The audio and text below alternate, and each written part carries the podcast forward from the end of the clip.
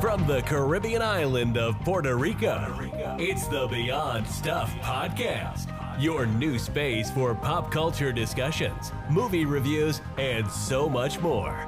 Here's your host, Brian Chevrolet. Hello, everybody, and welcome back to the podcast. Thank you so much for joining me today. Took last week off. Uh, nothing much really happened then, but quite a bit happened this past week. Also, I'm currently shifting my focus on getting my car fixed so I, I can once again start having more people on the podcast, like Natalia, whose return is long overdue. Uh, well, but I can't wait to catch up with her. But in the meantime, a couple of more episodes with my Alonso self for uh, for the time being. So please do bear with me. Uh, be, but be, before we get into the topics to, of today, I do want to share a piece of my mind, so do indulge me for a quick minute. Since the inception of the Beyond Stuff YouTube channel, my intention was always to have a space where I can share my thoughts and talk about things that I love, movies and TV, freely without any limitations. Uh, little did I know that this would be my sole space to talk about these things since I barely get to do that in my personal life, or at least as much as I used to back in the day. But throughout my time doing this, uh, I've tried to dabble into a little of everything. Most people within the entertainment uh, community does, which is a stream coverage of what's trending and all that. And within the time, I had this little idea that I had to do all of that when I really didn't. Uh, I have to admit that initial intention of mine got lost in the shuffle.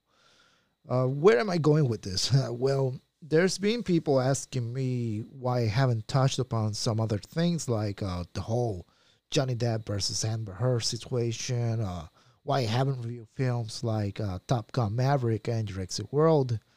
And I thank you for asking me that, but here's the deal. Being a critic or a professional reviewer isn't exactly what I was aiming for. Uh, I've seen those people. I felt the aura within that community, and uh, that is not me in the slightest. Uh, moving forward with the Stuff brand and all that, my goal is to talk and do the things that I personally love and appreciate, or at least gather my curiosity. Uh, this is a hobby of mine, after all. So if I don't touch upon something, it's probably because either I didn't gather my curiosity or I just ain't passionate about it. And that's why I welcome people who do want to have a space to share their own passions here on the Beyond Stuff channel or podcast feed, or at least they're open to. So, yeah, just wanted to say that and I apologize in advance. So, let's get into the show, shall we? And uh, by the way, I'm finally starting to catch up with what we do in the shadows. I watched the first two seasons when they aired, and I loved it. And the third season is just as good as those. So imagine my joy when I heard that FX renewed this show for seasons five and six, and that's with season four yet to air. And as long as they keep it as fun as fresh as the first three seasons, uh, this may slowly creep up to be one of the TV's best of all time and I'm very happy for Jemaine Clement and the cast of the What We Do in the Shadows show, and I cannot wait to see what they have in store in the next few stories. Black Adam is here, and the first trailer is out now. And I'm not gonna lie, it looks impressive. And I'm not I'm not big in on The Rock in most of his movies, but we're getting Doctor Fate and Pierce Brosnan, and that piques my interest just a little bit, but not not enough to ask for my day off, so I'm not even going to bother by it. Uh, Rob Zombie's adaptation uh, on the Munsters, the Munsters uh, classic TV show. Uh, it gets a teaser in the form of the recreation of the classic TV opening. Uh, gotta be honest, never seen a single Munsters episode nor a Rob Zombie movie myself, but uh, honestly, this, this uh, recreation looked like a straight to DVD movie at first glance, and uh, I'll just wait for an actual trailer to give my full thoughts on it. But for now, it doesn't really move the needle in the slightest. Todd Phillips officially announced that he is working on a sequel to Joker and shares a picture of the script and a picture of Oscar winning actor Joaquin Phoenix reading the script. And I fear we come to this. I uh, am not looking forward to this at all. And I watched the first one, and uh, it's a great film. I and I don't need to see that again. Uh, this worked amazingly as a standalone film, and now we're trying to tarnish it with a sequel. Seriously, just uh, sure, it makes sense economically and all that. It made a billion dollars in theaters after all, under a very, very small budget compared to other comic book adaptations, but sometimes it's just not worth trying. But Warner Brothers decided to go for it, but uh, so I guess we'll have to wait and see if it all comes to fruition, if this indeed goes into production.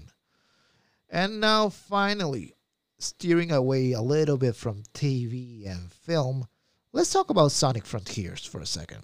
Over the last week, we've been having footage of the gameplay of the upcoming video game from Sonic Team and Sega. And uh, to be quite honest, I am uh, not blown away by it.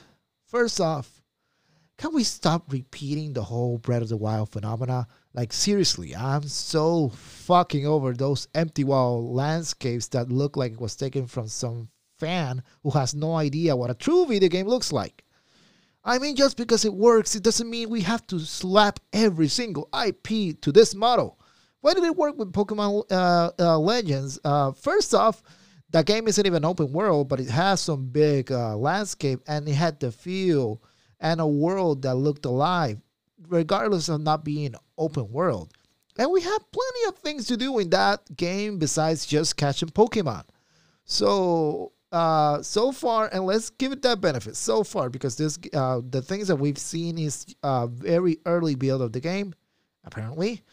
Uh, all we see is just Sonic running around the fields and button smashing against some cheap robots that look like a knockoff Horizon Zero Dawn game. That's all. And uh, they expect to win over people with this simple thing. I have to say, I'm very, very disappointed with what I've seen so far. And again, this is coming from someone who was very much looking forward to a take of Sonic the Hedgehog in an open world environment. I think that's an idea that can work as long as you have uh, the right people uh, working on it.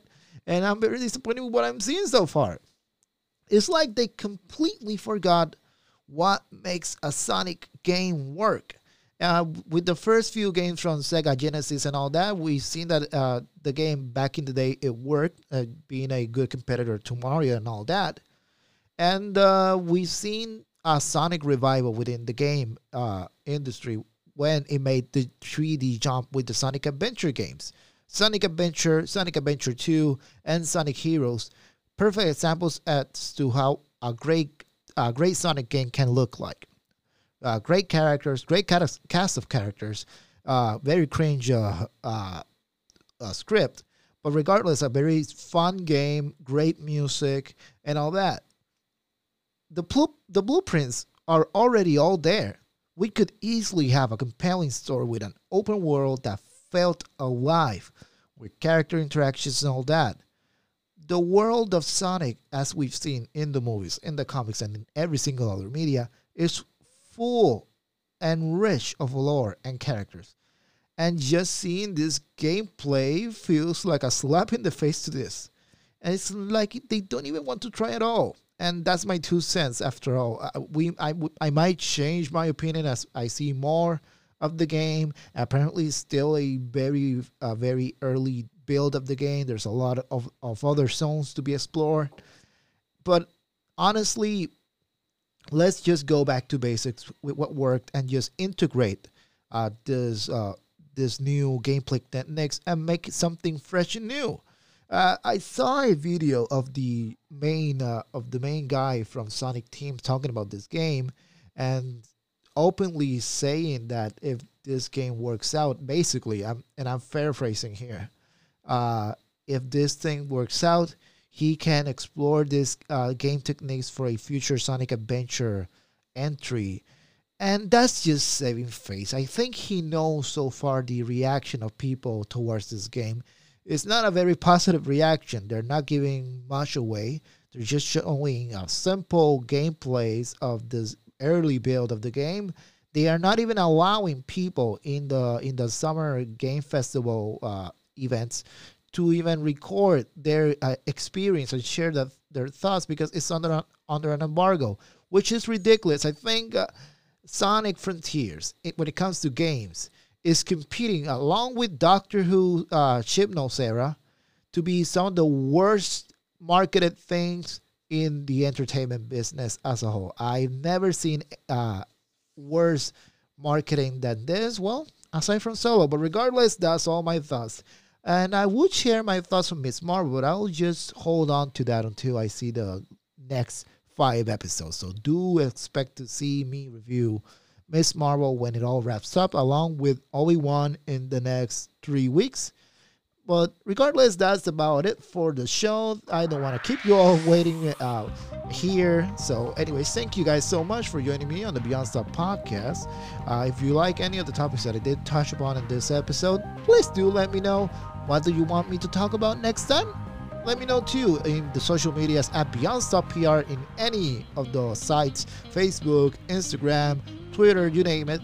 Or you can communicate with me personally at D. Brian Chevrolet on Twitter. Anyways, guys, thank you so much, and I'll be seeing you guys next time.